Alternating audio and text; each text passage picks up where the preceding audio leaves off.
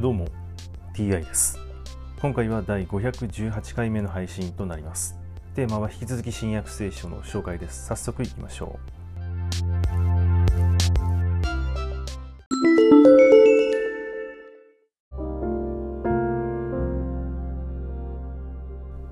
新約聖書第517回。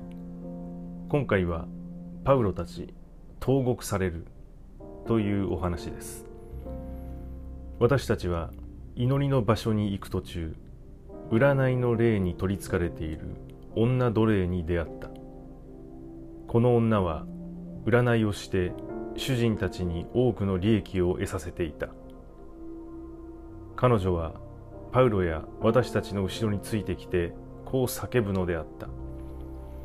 この人たちは意図高き神のしもべで皆さんに救いの道を述べ伝えているのです。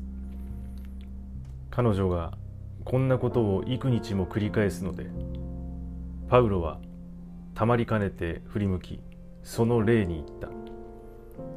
イエス・キリストの名によって命じる。この女から出て行け。すると即座に霊が彼女から出て行った。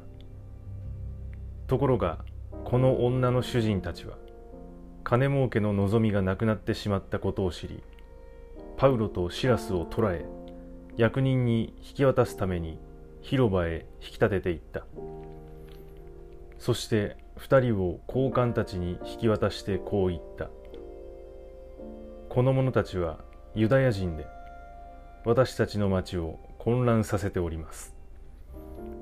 ローマ帝国の市民である私たちが受け入れることも実行することも許されない風習を宣伝しております。群衆も一緒になって二人を責め立てたので高官たちは二人の衣服を剥ぎ取り鞭で撃てと命じた。そして何度も鞭で撃ってから二人を牢に投げ込み看守に厳重に見張るように命じた。この命令を受けた看守は二人を一番奥の牢に入れて足には木の足かせをはめておいた。真夜中ごろパウロとシラスが賛美の歌を歌って神に祈っていると他の囚人たちはこれに聞き入っていた。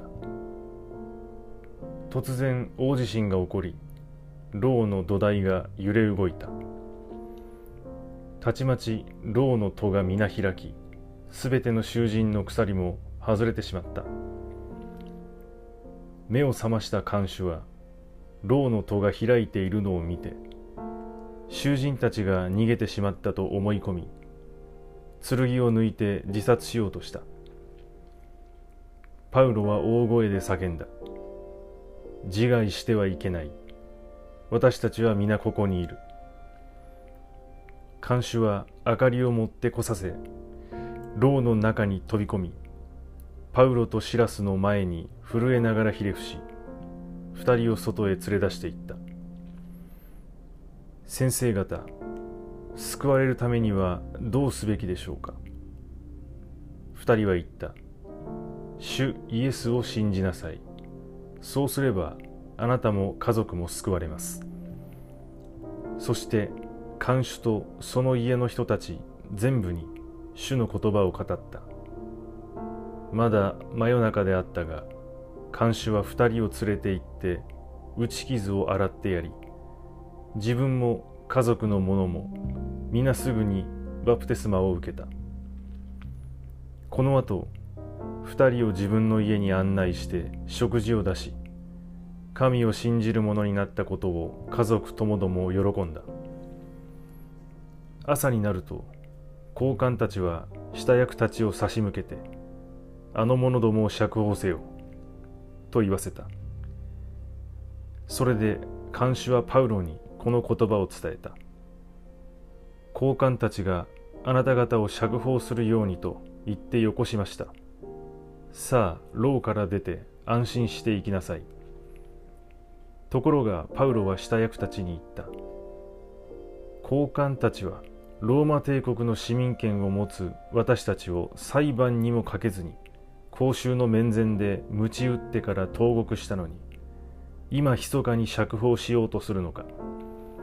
いやそれはいけない。高官たちが自分でここへ来て私たちを連れ出すべきだ。下役たちはこの言葉を高官たちに報告した。高官たちは二人がローマ帝国の市民権を持つ者であると聞いて恐れ出向いてきて詫びを言い二人を牢から連れ出し町から出ていくように頼んだ。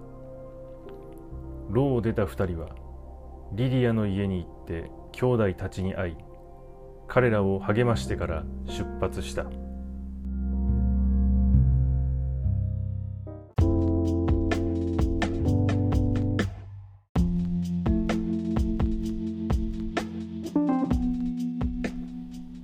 ロとシラスはローマ帝国の市民権を持っていたんですね。